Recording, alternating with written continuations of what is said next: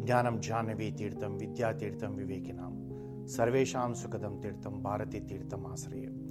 కూజంతం రామ రామేతి మధుర మధురాక్షరం ఆర్యో కవితా శాఖం ముందే వాల్మీకి కోకిలం. శ్రీరామాయణం.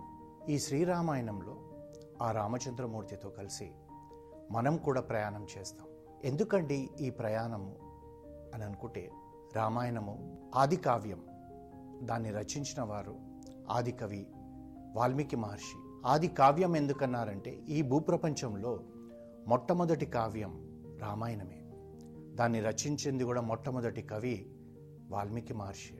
అయితే వాల్మీకి మహర్షి రచించినప్పుడు వారు ఎవరి నుంచైనా తెలుసుకొని రచించాడంటే లేదు. చతుర్ముఖ బ్రహ్మ వరం వల్ల నారద మహర్షి కృప వల్ల తాను యథాతథంగా ఏమి జరిగిందో అది రా రచించాడు వాల్మీకి మహర్షి. అయితే ఆ తర్వాత ఎన్నో రామాయణాలు వచ్చాయి ముఖ్యంగా చెప్పుకోవాలంటే ఒక నది ఉందనుకోండి గంగా నది ఉంది అది ప్రవహిస్తున్నప్పుడు దాంట్లో నుంచి పిల్ల కాలువలుగా కొన్ని కొన్ని గ్రామాలకు కొన్ని పల్లెటూర్లకు కొన్ని పట్టణాలకు వెళ్తుంటుంది. అంత మాత్రాన అది గంగా నది కాకపోదు.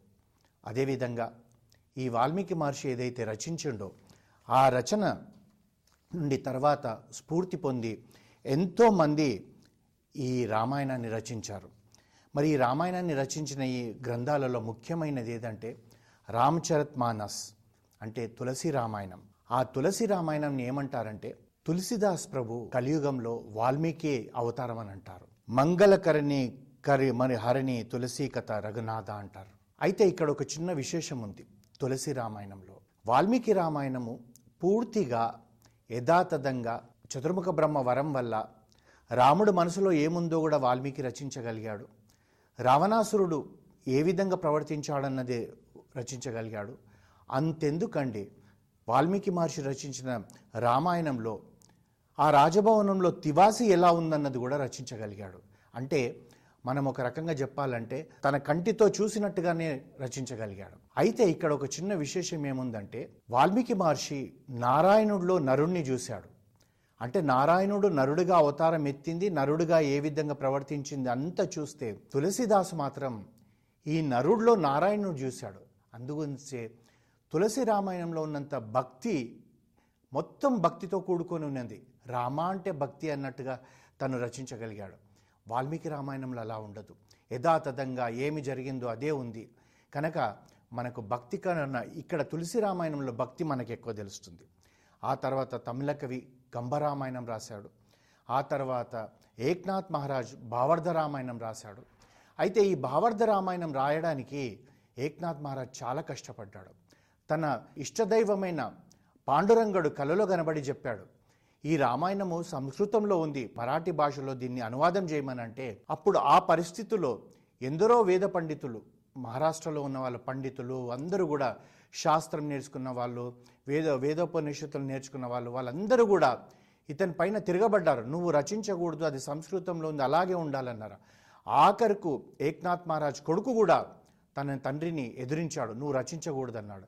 కానీ ఏక్నాథ్ మహారాజ్ దాన్ని మరాఠీ భాషలో రచించి ఎంతగా కీర్తి పొందిందంటే భావార్థ రామాయణం.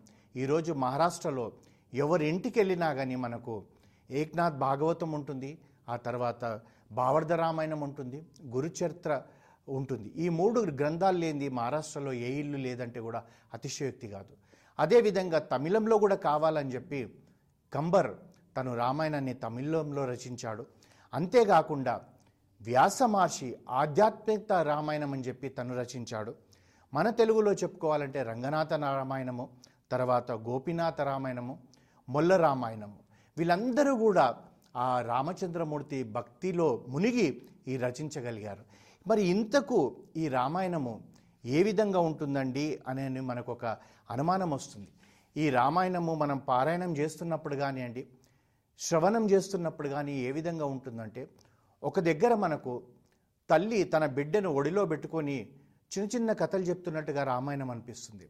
కానీ ఇంకొక దగ్గరకు వచ్చేటప్పటికి గురువుగారు తరగతి గదిలో ఒక విద్యార్థికి ఏ విధంగా కఠినంగా చెప్పదలుచుకుంటాడో ఆ విధంగా మనకు అర్థమవుతుంది. ఇంకొక దగ్గరే మనకి ఎలా ఉంటుందంటే ఒక న్యాయవాది న్యాయస్థానంలో న్యాయమూర్తి ముందర ఏ విధంగానైతే వాదించుతుంటాడో ఆ విధంగా రామాయణం మనకు కనబడుతుంటుంది.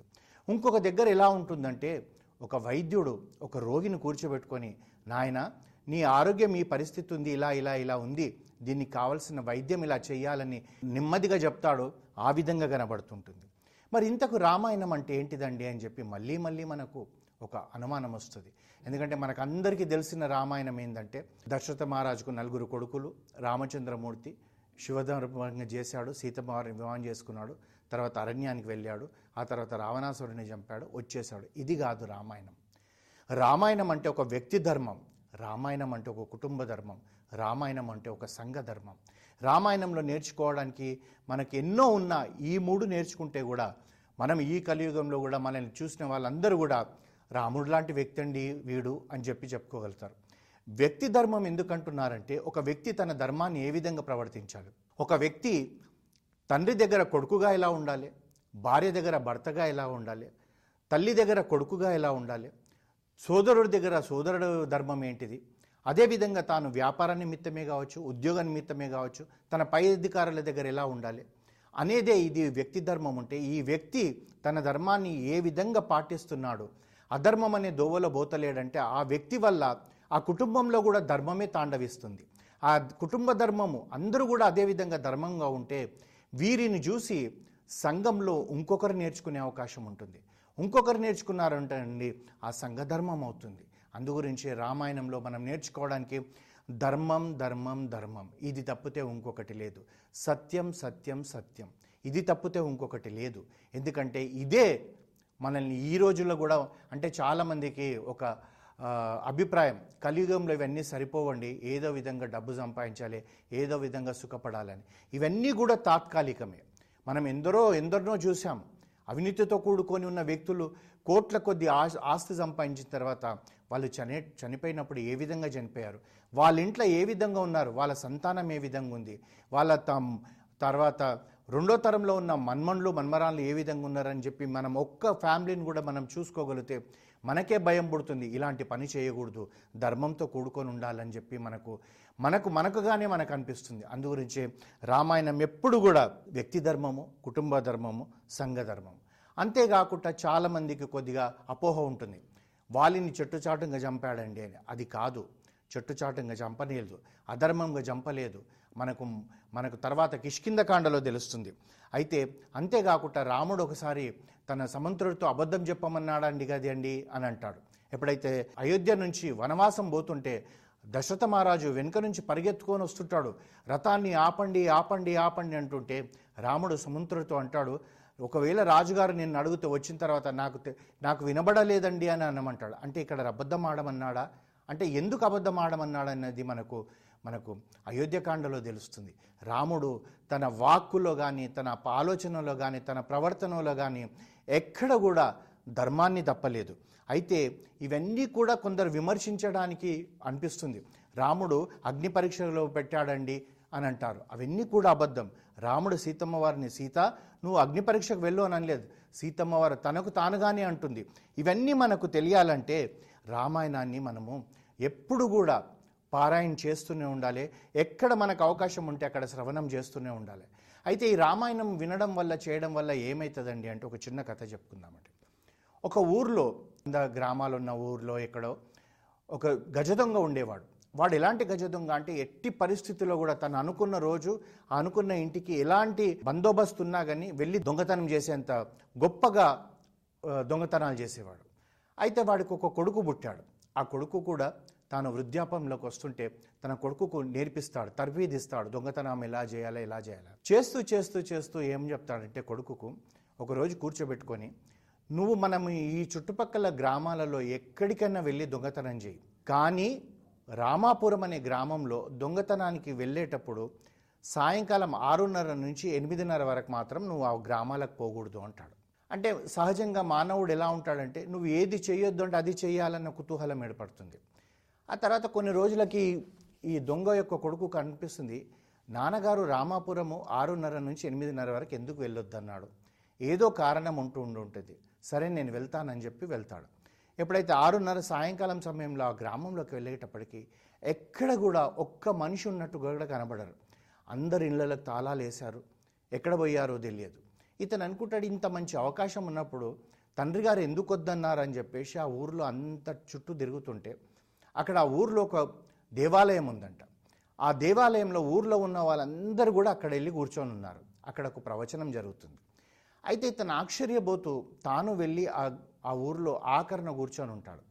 కూర్చొని ఉన్నప్పుడు అక్కడ ప్రవచనం ఏం జరుగుతుందో అంటే శ్రీ సంపూర్ణ రామాయణం ప్రవచనం జరుగుతుంది. ఇతను వింటూ పోయాడు. వింటూ పోయినాక ఎందుకో ఇతని మనసులో చిన్నగా మార్పు మొదలైంది. ఆ తర్వాత మరుసటి రోజు కూడా వచ్చాడు. ఆ తర్వాత మరుసటి రోజు వచ్చాడు. ఈ విధంగా ఒక నెల రోజులు అయిపోయేటప్పటికీ తండ్రికి అనుమానం వస్తుంది. ఏంట్రా వీడు? దొంగతనానికి వెళ్తున్నాడా? తక్కువ సంపాదన వస్తుంది. ఏం చేస్తున్నాడు? ఎక్కువగా చోరీ చేయడం లేదా? ఏంటి? అని చెప్పి తండ్రికి కూడా అనుమానం వచ్చి బహుశా వీడు కంపదీసి ఆ రామాపురం వెళ్తున్నాడా అనుకుంటాడు. అనుకొని ఒక రోజు ఆ కొడుకును కూర్చోబెట్టుకొని అడుగుతాడు ఏమని? ఏంట్రా నాన్న నువ్వు చోరీకి వెళ్తున్నావు తక్కువగా నువ్వు దొంగతనం చేసుకొని వస్తున్నావు ఇలా అయితే కష్టం కదా అది ఇది అని అంటాడు. అంటే అతను తట్టుబాటు పడుతుంటాడు తండ్రికి చెప్పాడు. అప్పుడు తండ్రి గట్టిగా అడుగుతాడు నాకు నిజం చెప్పు నువ్వు కొంపదీసి రామాపురం వెళ్తున్నావు అంటే వెళ్తున్నాను నాన్న అంటాడు. అని ఆ కొడుకు ఒక మాట అంటాడు. నాన్న ఇప్పుడు నువ్వు అడిగావు కనుక నేను చెప్తున్నాను ఇంకా రేపటి నుంచి నేను ఈ చోరీ దొంగతనాలు చెయ్యను అంటాడు. అనేటప్పటికీ ఈ తండ్రికి గుండెలో రాయబడ్డట్టు అవుతుంది ఇలాంటి మాట వస్తుంది కనుకనే ఇతను వద్దని చెప్తూ పోయాడు. కొడుకే చెప్తాడు నాన్న మనము దొంగతనం చేయాల్సిన అవసరం ఏముంది?